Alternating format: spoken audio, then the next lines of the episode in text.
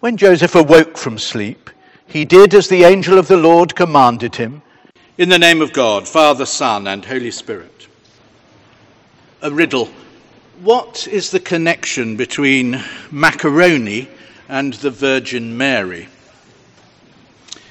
Well, give up, but it's, uh, it's in Christmas carols.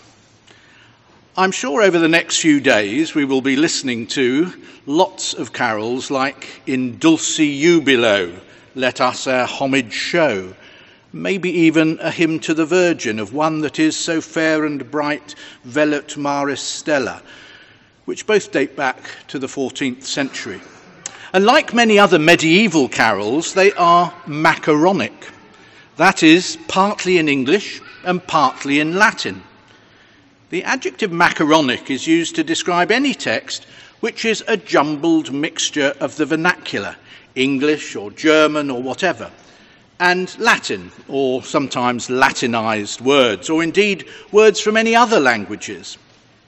In the secular world, this mixture of languages was often used for burlesque, for satire. The word comes from the Latin macaronicus, literally resembling macaroni, presumably suggesting a lack of sophistication, simple, rustic fare and wisdom. And this is one of the hallmarks of these medieval carols, which makes them so attractive and at the same time rather annoying.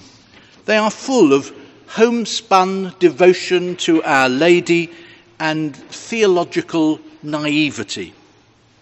The Latin is perhaps supposed to give them a bit more weight, but rather like putting on a posh accent while still using appalling grammar, the overall effect is one of lovable and even laughable simplicity.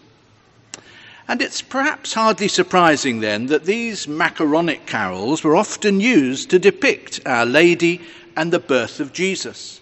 For the event, event is both simple and profound, and yet profoundly simple. So there is something deeply mysterious and theological about Mary, the Theotokos, the God bearer, who is the focus of the readings and the prayers on this fourth Sunday in Advent.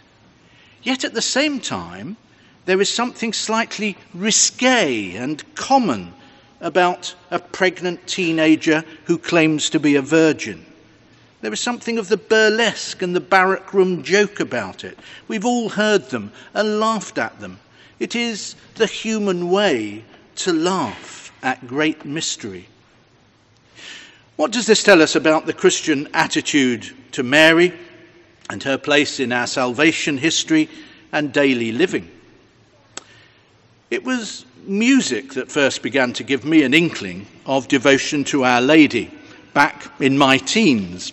Not surprisingly, my good Puritan Baptist church had no images of any kind in the building, not even a cross, until for various reasons we put one in during the swinging 60s.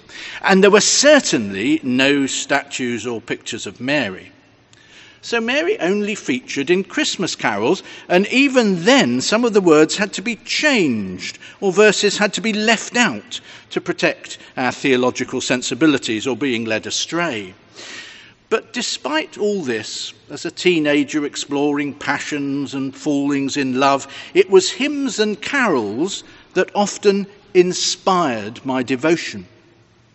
I recognize that in a similar way that Jesus was the most ideal and lovable man, the man from God, the second Adam, the man who was God, so Mary was the most ideal and lovable woman, the woman chosen by God, the second Eve, the perfect mother of our Lord, a friend, a comforter, who, like any good mother, empathizes and cares. Here again is an earthiness that we all understand. Here in this straightforward peasant girl is a mystery almost too great for us to bear. Before the angel appeared to Joseph, as we read in today's gospel, he had, of course, appeared to Mary, at what we call the Annunciation. Whatever happened between Mary and God, between this angel and Mary, it was such an exceptional happening that no other human being has ever experienced such before or since. And the words of those medieval macaronic poems pile up epithets and allegories to draw us out in love of God and love of this simple woman who became such a channel of grace. Here is deep, unfathomable mystery and simple, animal mother love for Jesus and for us. So, what is our response to this remarkable woman who is at the heart of the unfolding Christmas story? It should surely be the same as hers astonishment at God's intervention in human affairs, complete lack of comprehension. How can this happen? God contracted to a span, inexplicably made man. Joseph knew of only one way that this could have happened until the angel spoke to him in a dream. Astonishment and incomprehension, and yet trust for both of them that God is working his purposes out in our lives and in our world. Be it unto me according to thy word, says Mary. And Matthew tells us in our text that Joseph did as the angel of the Lord commanded him. Mary and Joseph remind us that trust and simple acts of obedience to God can have far reaching consequences in our own lives and in the lives of those around us.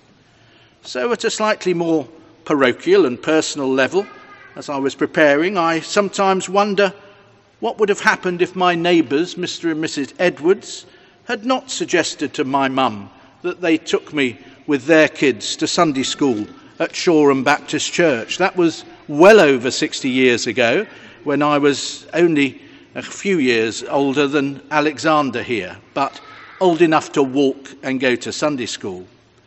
For them, it was a simple act of neighbourliness, of obedience to their Christian calling. For me, it changed the direction of my life, and I am grateful to them, both long since to be with God. If we make space and listen to the promptings of the Spirit as we go about our everyday lives, then whether we ever know it or not, we can be used by God to touch the lives of others and indeed, strangely, of our world for good. In Advent, we are constantly reminded to stay awake, to be ready, to make time, to listen to God, to be obedient. When Joseph awoke from sleep, he did as the Lord commanded him. In the name of God, Father, Son, and Holy Spirit. Amen.